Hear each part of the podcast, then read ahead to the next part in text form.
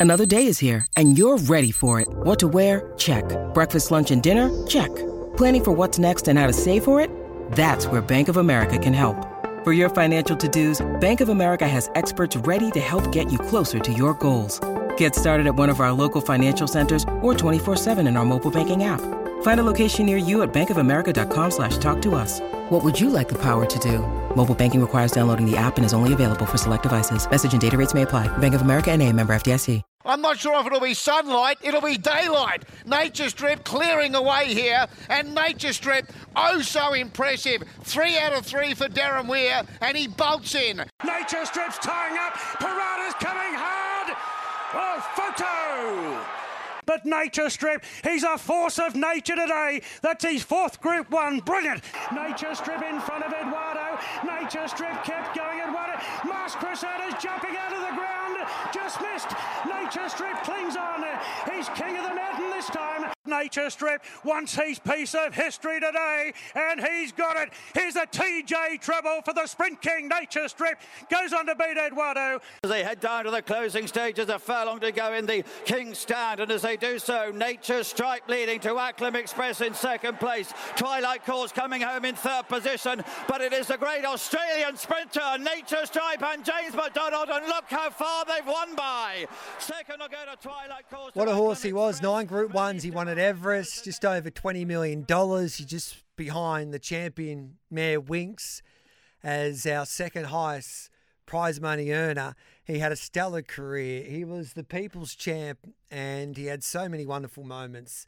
And we saw him for the last time in the Concorde there on Saturday, and he's managing part owner Rod Lyons joins us now to have a chat about his brilliant horse, his champion horse. Rod, um, thanks for joining us on Giddy Up.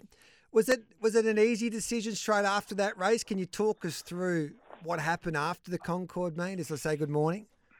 Uh, good morning, Gareth. Yeah, it was a t- tough decision, but um, we'd always um, had made the decision that the moment he told us that he had had enough, that we would pull the pin. Now we went on with his preparation. He was showing every sign that he was okay. He was working well, trialling well, eating well. Everyone reported he was working well. Stewie Williams, James McDonald when he galloped him, but we're always worried about that putting in a run run like that. His his last prep was there might have been some excuses, but he seemed to be a couple of inches off where where he was at his peak. And after Saturday, when James came back in and he said, you know what, he said he had lengths on that field. He said, and when he straightened, he said he looked up that straight and he said, no boys, no more. That's what James said. He said honestly, yeah. he didn't he didn't really try an inch. He said he just he just had enough. He was just burnt out. And when James came back and said that, uh, Chris was Chris was very strong that hey, he's telling us boys, we don't want to see him do that again. If he's telling us he's had enough, let's make the decision right here and now. And I had Patrick Keane, uh, Patrick Harrison on on course. He's one of the senior part owners. We spoke to Steve Hansen in France, and we spoke to Peter Keane, who's in Fiji, and, and it was a pretty pretty easy decision once the two experts in Chris and James had said, "Look, enough's enough." Yeah, I think it was great that you gave him another opportunity to see if he could prove himself at that that age. But um, I loved how you made that quick decision. You stopped the speculation. You had that media conference, and now we can celebrate what a career he had. What was your favourite moment, mate? Well, I've been asked that question a couple of times, Gareth, and you know, I'm proud of all his great Group One wins and the, the three peat in the TJ and the Everest. But I've got to say, you know, being a knockabout bloke from the back blocks of Springvale yeah. and getting over there to Royal Ascot with a whole bunch of mates and uh, topping it up with all the royalty and a private box and the top hat and tails and and you know, almost trying to kid yourself you're representing Australia and New Zealand. Like never good enough to do that in anything, not even tiddlywinks. And and winning and just getting the accolades we were getting from English trainers, the English press, the English themselves, in the whole of Australia, I've got to put that down as number one, Royal Ascot for sure. And what about his career, mate? Um, he had how many different trainers? He had Hickmont, Johnny Sadler, Robert Smerdon Weir, and also, of course, Chris Waller. And he had one of those careers that he was passed in, and then obviously you got involved and syndicated him. Um, he was beaten as a short price favourite, and then he would um, do the unbelievable on a racetrack. He he couldn't breathe. He was a he had a breathing problem, but he had a big heart. He was a fascinating horse. Yeah, uh, that, that's a that's a very good praise you've got there. The, the changing of trainers wasn't really um, anything, anything to do with No, the owners. yes, Uh, it was you know, forced. it was just a, it was forced. Yep.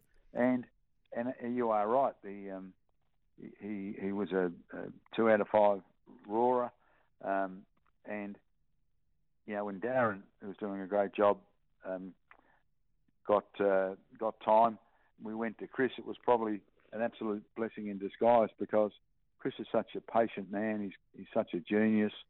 Uh, and he told us when he went there, look, we might lose a couple of races with this horse, but we're going to, um, you know, we're going to get him right. You know, we've got to just harness that turn of foot he's got. And yeah, Chris got him, and, and Stewie, who rode him in work, and and James, they just got him to harness that speed. And he won all his races in the mid part. Like his last 200 metres was normally his slowest, Yeah. but he had destroyed them in that six, seven hundred metre period where he could run, you know, low tens, 10 2, 10 3, 10 4, get them all off the bridle. And while he might have been stopping, his heart got him over the line in the last 200, and but he had broken their hearts in the mid part of the race. And when you think about that, with his issues with hi- with his breathing, um, he was a mighty galloper. And Chris Waller, I think it's nearly as great. Like Winx to do what he did with her in that winning winning streak was unbelievable to keep her sound and at her best at every start. But the job that he did with your horse was quite unbelievable as well. Absolutely. No, absolutely. He's a big horse, big horse, heavy horse, um, and he nursed him through numerous, you know, problems like most horses get. Joints a bit sore today and and okay tomorrow. A bit of ulcer ulcer treatment. Um, his breathing issues. Um, how to work him, when to work him, where to take him, when to spell him.